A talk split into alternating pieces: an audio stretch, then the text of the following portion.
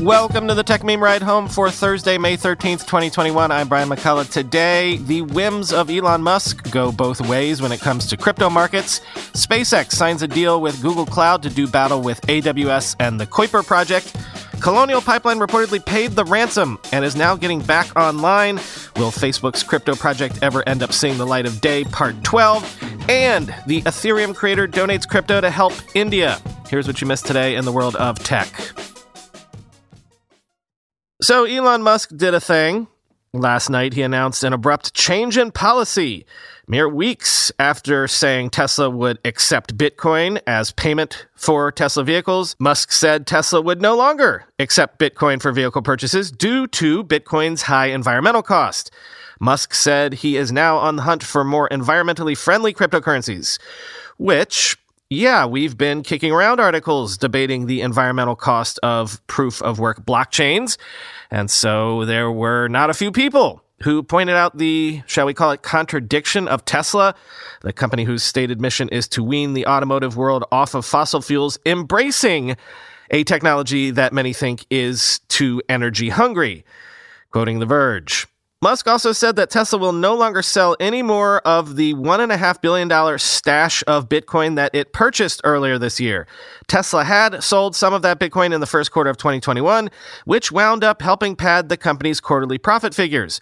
Tesla says it would resume accepting Bitcoin and would consider selling more of it once the process of mining Bitcoin, quote, transitions to more sustainable energy, according to the statement.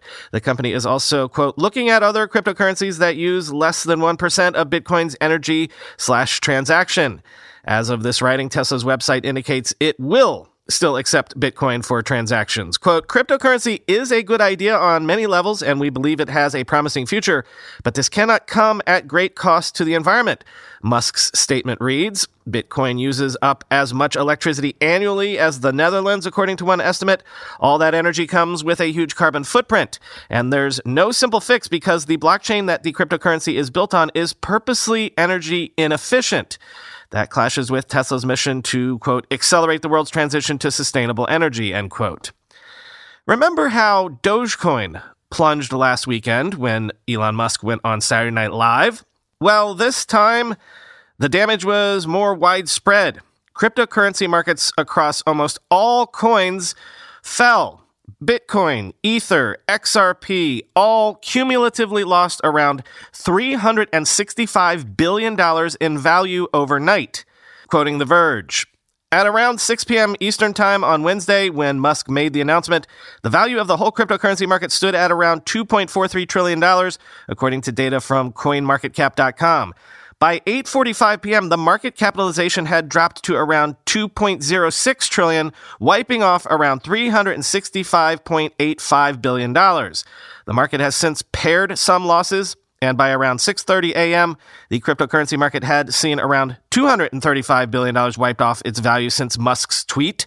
Bitcoin was down around 12% at around $49,624 according to CoinDesk data, dipping below the $50,000 mark for the first time since April 24th, end quote. I know that I swore we would not report on Bitcoin price again on the show until it hit either $100,000 a coin or $10,000 a coin, but I think it's worth making an exception for the reasons Rob Pegoraro mentioned on Twitter. Quote, the nice thing about the US dollar and other currencies issued by generally functional governments is that they don't lose over 10% of their value overnight after one rich guy's tweet, end quote. Live by the meme lord, get wrecked by the meme lord, I guess. Staying on all things Elon related for one more second here, SpaceX has signed a satellite connectivity deal with Google Cloud, as part of which SpaceX will install Starlink terminals at Google's data centers around the world, quoting The Verge. These Starlink Google Cloud capabilities, which include secure data delivery to remote areas of the world, will be available to customers by the end of 2021, Google said in a press release Thursday morning. SpaceX will install the first Starlink terminal at Google's New Albany, Ohio data center, a spokesman said, adding more plans on the partnership will be shared in the coming months. The deal is a natural alliance for Elon Musk's SpaceX and Google, which in 2015 invested $900 million in the space company to cover an array of technology, including Starlink satellite manufacturing. So far, SpaceX has launched 1,625 Starlink satellites, with about 1,550 currently in orbit. A Starlink beta program that began last year has at least 10,000 users across the US, Canada, and a few European countries, with at least 500,000 deposits of $100 placed by potential customers of the service. Competition is fierce between Musk's Starlink network and the budding Kuiper project from Jeff Bezos' Amazon, which aims to launch more than 3,000 satellites in roughly the same orbit as Starlink to also provide global broadband internet. The Google SpaceX deal marks another competitive win for Google in its own rivalry with Amazon's behemoth cloud services unit, Amazon Web Services. Amazon executives have said they aim to leverage internet connectivity from Kuiper to supercharge its AWS cloud services, end quote.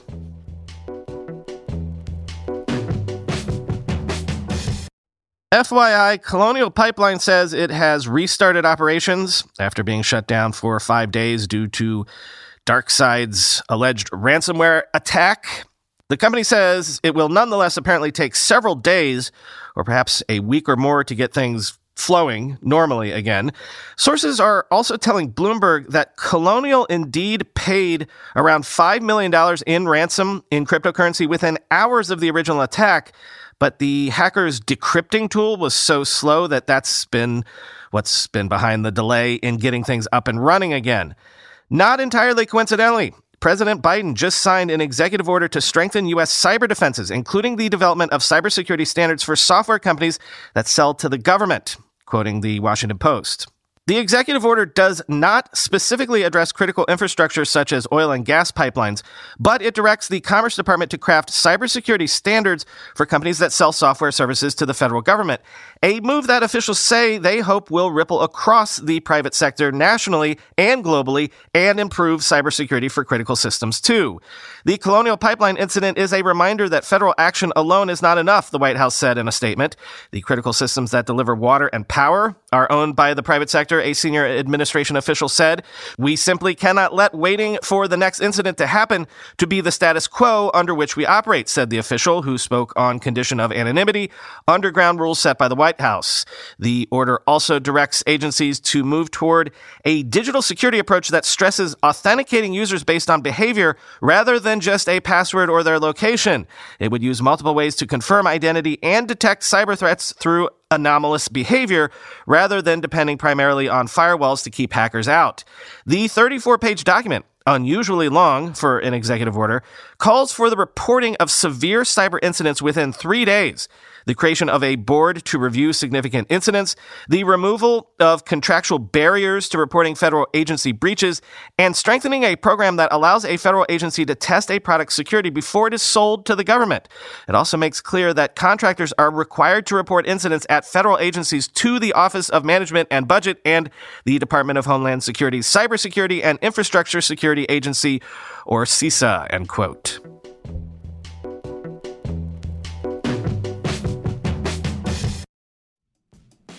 Whenever I need to do financial research for this show, for instance during tech earnings season when I have to analyze how various companies' stocks have been performing, I only ever turn to our sponsor today, Yahoo Finance. For more than 25 years, Yahoo Finance has been the brand behind every great investor. Whether you're a seasoned investor or are looking for that extra guidance, Yahoo Finance gives you all the tools and data you need in one place. They are the number one finance destination producing a holistic look at the financial news cycle, including breaking news, original editorial perspectives, analyst ratings, independent research, customizable charts, and so much more. Securely link your brokerage accounts for a unified view of your wealth, including 401k and other investments. A comprehensive perspective is what sets apart great investors, and it's how Yahoo Finance ensures you have the insights to look at your wealth in its entirety. With a community of over 90 million users each month, their real strength is helping you on your way to financial success. For comprehensive financial news and analysis, visit the brand behind every great investor, yahoofinance.com, the number one financial destination, yahoofinance.com. That's yahoofinance.com. Let's be real for a minute. Most guys would wear a t shirt every day of their lives if they could. The problem is that most t shirts are not acceptable to wear at work or out on a hot date night. But today's sponsor, Cuts, has finally changed that. Cuts t shirts are such high quality, wrinkle free, and so buttery soft that you can look like you're dressing up even when you're dressing down. Yeah, you heard that. Wrinkle free. You never have to substitute comfort for fashion ever again. If you see me in a t shirt, it's likely one from Cuts. I'm also a huge fan of their AO five pocket pants. The right sort of step up from jeans without going all the way into dress pants, like literally my ideal Venn diagram of professional looking but comfortable feeling. When you touch something from Cuts, you can immediately feel the quality. Their proprietary fabric blends are ridiculously soft and breathable, they don't wrinkle, and they look way more expensive than they actually are. For a limited time, our listeners get 20% off your entire order when you use code RIDE at checkout. That's 20% off your order at cutsclothing.com with promo code RIDE. Please support our show and tell them we sent you. Experience the perfect blend of style and comfort with Cuts Clothing. Cutsclothing.com, promo code RIDE for 20% off. Don't forget to keep an eye on Roku as the dark horse in the streaming wars. Obviously, because they have such a powerful platform that a lot of the streaming players actually have to live on, but also because, as anticipated, Roku has launched its original programming slate, including the Quibi content that Roku recently acquired. Anyway, the Roku channel is going to start featuring original programming starting May 20th, quoting TechCrunch. Among the better known Quibi shows that will now be joining Roku are Chrissy Teigen's Chrissy's Court, Comedy Central's Reno 911, Kevin Hart's Die Hard action series, Emmy winning Free Ray Rayshawn documentaries, Blackballed and Big Rad Wolf, and reality show Reboot Punk'd. These and others will become Roku's first original programs, joining the over 40,000 other free movies and TV shows on the Roku channel. This free streaming hub has been growing rapidly in part due to the pandemic, which forced people to stay at home, but also because of broader demand for free streaming content. In the fourth quarter of 2020, the Roku channel reached 63 million people in US households, up more than 100% year over year. Streaming hours also doubled year over year, growth that's twice as fast as the overall Roku platform itself, the company notes. In the first quarter of 2021, the Roku channel grew to reach an estimated 70 million people, end quote.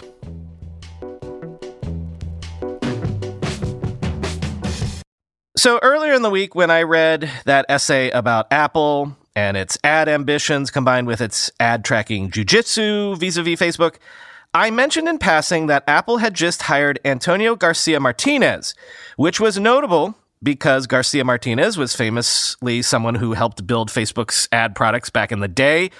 But the news also garnered a lot of eyebrows raised emojis because it seemed like an unusual hire for Apple to make, not just for the ad angle.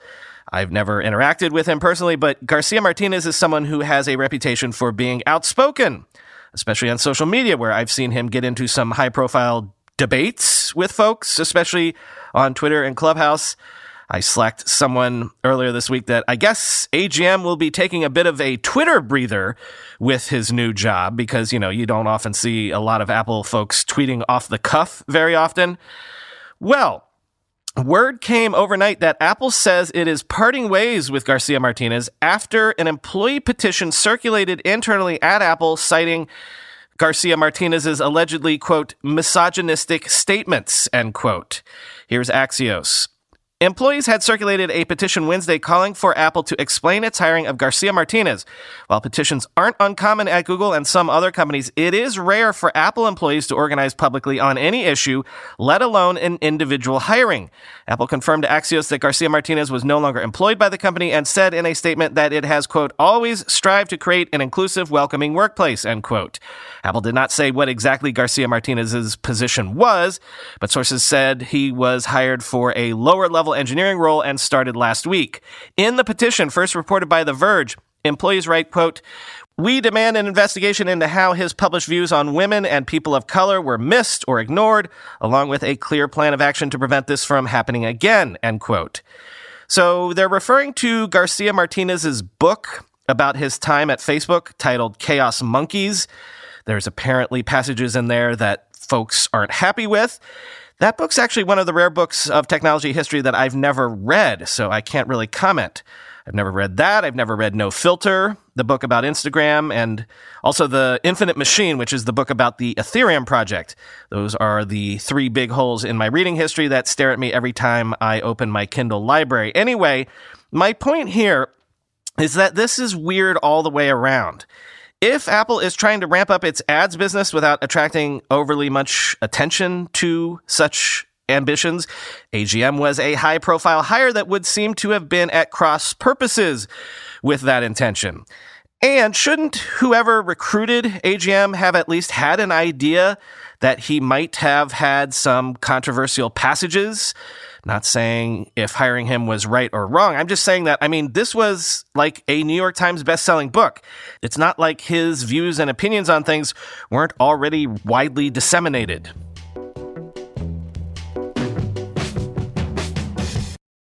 Anyone remember Libra?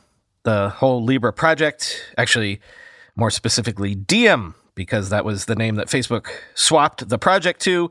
Doesn't it feel like that whole thing was maybe vaporware all these months on? Much ado about maybe nothing.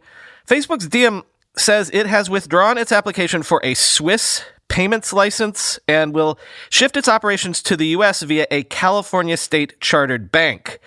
Quoting CNBC, while our plans take the project fully within the U.S. regulatory perimeter and no longer require a license from FINMA, the project has benefited greatly from the intensive licensing process in Switzerland and the constructive feedback from FINMA and more than two dozen other regulatory authorities from around the world convened by FINMA to consider the project, Stuart Levy, Diem's CEO, said in a statement. DM says it plans to move its operational headquarters from Geneva to Washington, D.C., where its U.S. unit is based. Following the announcement, FINMA said Diem's application for a Swiss license had been at the advanced stage, but that the group now planned to launch its payment system from the U.S. Formerly known as Libra, Facebook's vision for a digital currency was met with a severe backlash from regulators when it was first announced in June 2019, with central bankers and politicians worried it could undermine sovereign currencies like the dollar, enable money laundering, and infringe on users' privacy. The organization has since lost several key backers, including Visa, MasterCard, and PayPal, and suffered a number of notable executive departures, end quote. And operating in the island of famously financial neutrality that is Switzerland was supposed to be a feature, not a bug, right? So maybe that's the point. The project needs to show it's going to hug tightly to regulatory regimes, not try to float through the liminal spaces. So leaving Switzerland and planting the flag firmly in the US is either indicative of the project's diminished ambitions or else a sign of maybe prudency and maturity. Finally, today, we started with crypto and we'll close with it.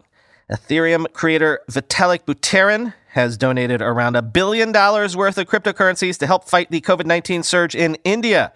Quoting TechCrunch Buterin, the creator of Ethereum, transferred 500 ETH and over 50 trillion SHIB, Shiba Inu, which is a different cryptocurrency, a meme coin worth around $1.14 billion at the time of the transaction, to the India COVID Crypto Relief Fund.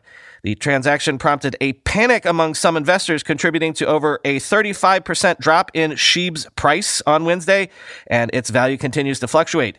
SHIB, named after Shiba Inu and Dogelon Mars, or Elon, another meme currency Buterin donated on Wednesday, are alternative cryptocurrencies that have exploded in popularity in recent months.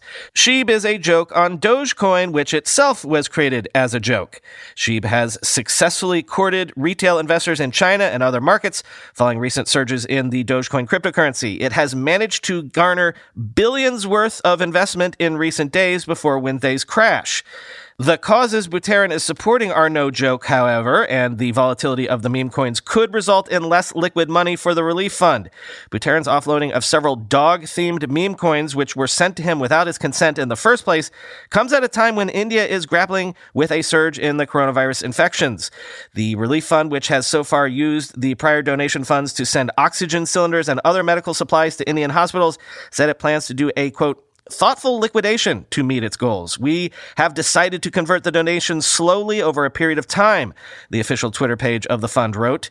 Buterin, who became the youngest crypto billionaire at the age of 27 earlier this month, also transferred Ethereum and Dogelon Mars, worth $336 million, to Methuselah Foundation, a nonprofit that supports efforts in tissue engineering and regenerative medicine therapies, and over 13,000 ETH to GiveWell, a nonprofit organization that works to curate the best charities around the world. Buterin also donated to Gitcoin Community, MRI, and Charter Cities Institute, end quote.